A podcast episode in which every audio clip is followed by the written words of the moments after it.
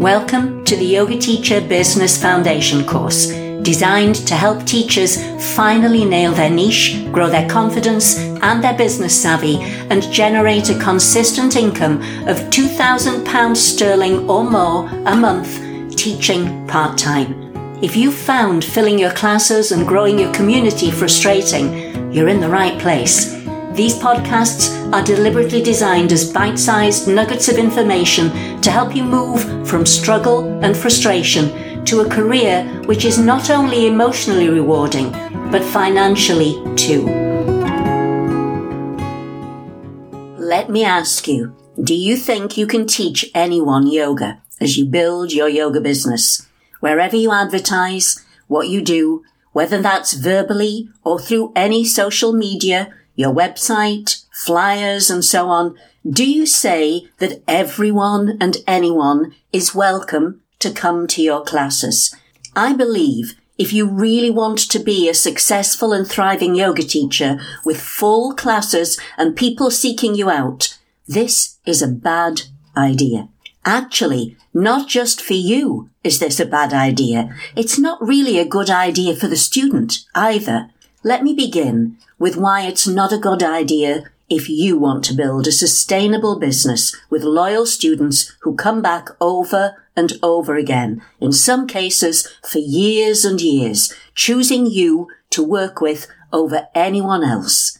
And perhaps I can illustrate this best with a story from my own experience.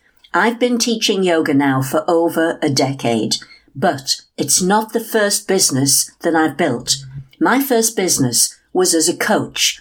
I was in a job I didn't like anymore. I'd taken a psychology degree while my children were small. I'd embarked on a mass of learning and reading into personal development, which I found was helping me massively. And I grew excited at the prospect of being able to teach what I was learning to other people.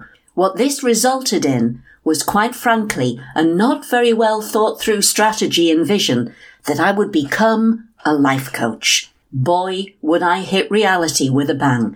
Looking back, I made every mistake in the book, but there were four big ones in particular, and I'd like to share these with you. First mistake I made was that I didn't really understand how to attract enough enquiries and turn those into paying clients. So there was no clear strategy, no clear plan. How many yoga teachers might this apply to? Does it apply to you? The second mistake I made was I offered coaching for free in the hope that that might attract interest, that whoever came would have a free session with me and find it so useful that they would then pay for coaching afterwards. What results did I get? Actually, offering a free trial did not increase interest or enquiries. In fact, it clearly made some people wonder what the catch was. They wouldn't take up the free session because they imagined that they would then feel pressured into paying for something that they didn't really want. In truth, they never seriously intended to invest in coaching at all. Translate this into the yoga world and how many yoga teachers believe in offering a free trial? Maybe you do. But do you find that people sometimes abuse this? Booking and then not turning up, for example. And if they do turn up, what percentage of those become long-term students?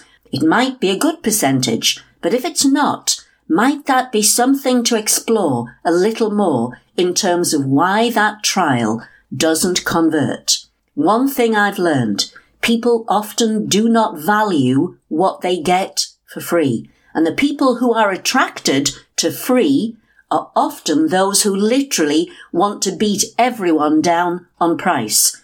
And that's no way for your business to grow.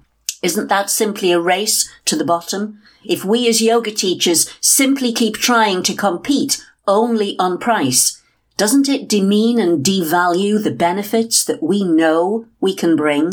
When I see yoga teachers offering a session for less than a student would pay for a coffee and cake at the local coffee shop, surely there's something not quite right about that. The third mistake that I made as a coach was I believed that I could help anyone. What this meant in reality was that every potential client would require bespoke treatment and bespoke treatment takes a lot of time. And here's the other thing about this tactic. If you welcome anyone and everyone to a yoga class, what happens if you have a fit 20 something in your class together with a 68 year old who's struggling with back pain and never done yoga before? The truth is, both of those students come to that class with very different needs and expectations. And I don't care how good you are as a teacher, you simply cannot meet the needs of those two extremes within one class. One of them is likely to end up with a less than satisfying experience, maybe even both of them, because you're trying to cater for somewhere in between. And even there's a belief that yoga isn't for them when we know that nothing could be further from the truth. They just haven't found what I call the right fit for them. And finally, mistake number four that I made was I had no clear, tangible offers to give to people so that they understood what they were paying for, what to expect, what they stood to gain by investing their hard earned cash to work with me. I had no products or programs that people could hang their hat on, see what was included and think, oh, that sounds like a good program. I'd like to try that. My first mentor taught me a phrase I've never forgotten. She said, trying to promote yourself to everyone, you will attract no one. One of the first things she taught me was that I had to niche. Truthfully, not only did I not really understand what niching was back then, I had no idea how to go about doing it either. It took some time, I can tell you, to embrace her advice. But eventually, I realized that if I didn't change, then I'd have no business, and it was at least worth a go. So, I changed my focus to coaching in corporates and on leadership and management coaching and executive coaching I changed my website to reflect this. I developed a couple of simple but clear offers, packages that I could make and set about focusing all my attention on trying to attract a specific group of people and offering them these packages. That mentor program cost me £600 that I didn't have at the time. It was my last ditch attempt before returning tail between my legs to my old job, but literally within weeks of niching, devising a simple offer and program, a prospect got in touch and bought the package. Within 12 months, the clients I'd managed to sell my program to had brought me in over £15,000 sterling into the business, and I was receiving more and more enquiries. Add to that, my confidence was growing massively. It was a huge lesson for me. I now realize that what I learned from that mentor were some fundamental principles about building a business, any business. I developed a skill set that I simply didn't have when I first so naively jumped from my well-paid job to try and become a life coach. What that meant was that when I decided to give up the coaching to see if I could build a retirement business as a yoga teacher, I was so much better prepared. I knew from the outset that I needed to niche, and I knew exactly what that niche would be and whether it would be profitable. I would focus on supporting students in midlife and later years, students who were probably facing similar challenges to me and had similar desires and needs. And so Yoga Over 45 was born. It says what it does on the tin. No lack of clarity there for anyone who hears me speak, rings me up, reads my website, my newsletters, my articles, or quite frankly, anything I put out there. So here's my take on the benefits of niching and why, if you are struggling to fill your classes, I highly recommend you niche too. First, writing copy becomes so much easier. Because I know and understand my students and what brings them to my classes, I know they don't care what style of yoga they're being taught. What they care about is staving off the aches and pains, finding the flexibility they're losing, turning up to a class where they aren't surrounded by bendy youngsters and feeling totally out of place. So this is what I promote. Secondly, I'm teaching what and who I love the most. The truth is, I'm not a fan of hot yoga, power yoga, ashtanga yoga. It's just not me. I'm no spring chicken. The reasons I do yoga are the same reasons they do. I accept I have to grow old. What I don't accept is I have to grow infirm. And I tell them this.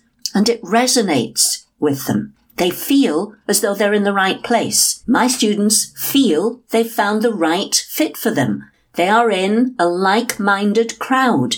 They don't feel useless or left out.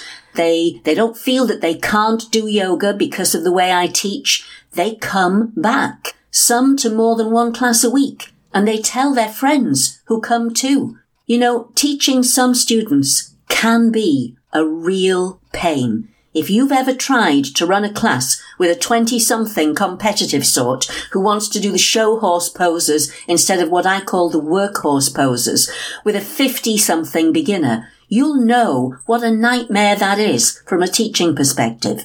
You just can't win.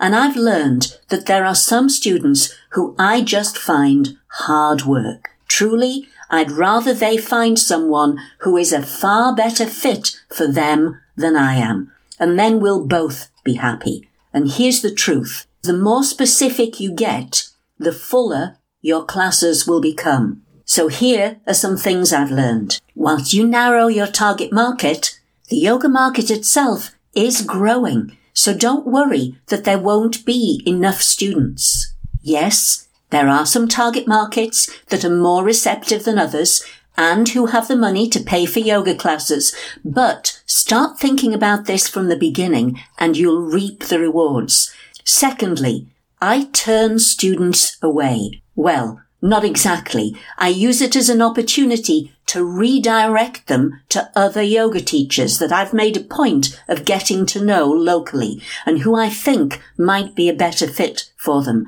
It's good for collaboration with my peers and it's far better for the students because I just want them all to know there is a yoga style and a yoga teacher who is right for them. I don't care who they do it with as long as they do it. Thirdly, just because you niche now doesn't mean you can't broaden what you do later. No one's saying that you have to choose a niche and then you can't go back. Of course you can. Never say never.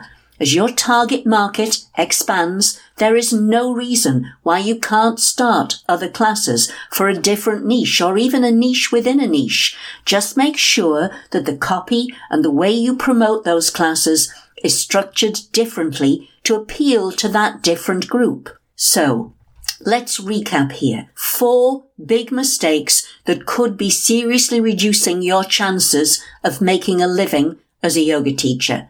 Number one, no strategy or plan for how you're going to attract students. Number two, offering free trials. Number three, thinking that you can help anyone. And number four, no tangible offers that prospective students can look at and think to themselves, that sounds like an interesting course. That might really help me. I need to find out more. So do you feel that perhaps any of these mistakes are things that you are doing too? If they are, I want to let you know that simply understanding how to correct those four mistakes is one of the most important things that you can do if you want to fill your classes and generate regular and profitable income and build a business that actually lasts.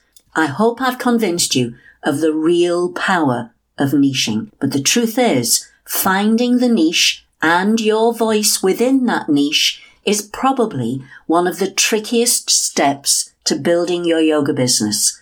There is a process to it. It's helpful to understand that and not all niches are equal. It's helpful to understand that too. So if this is something you'd like to really nail once and for all, perhaps I can help. As part of my 12 week mentoring program, I help aspiring yoga teachers build a profitable part-time business generating between two to four thousand pound a month, focusing on a specific niche. If you'd like to know more about how this 12 week mentoring and coaching program might help you, contact me direct at shona at fastmail.com. I might just be able to help.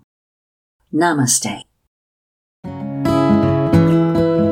Thank you for listening. I hope you find these tips helpful.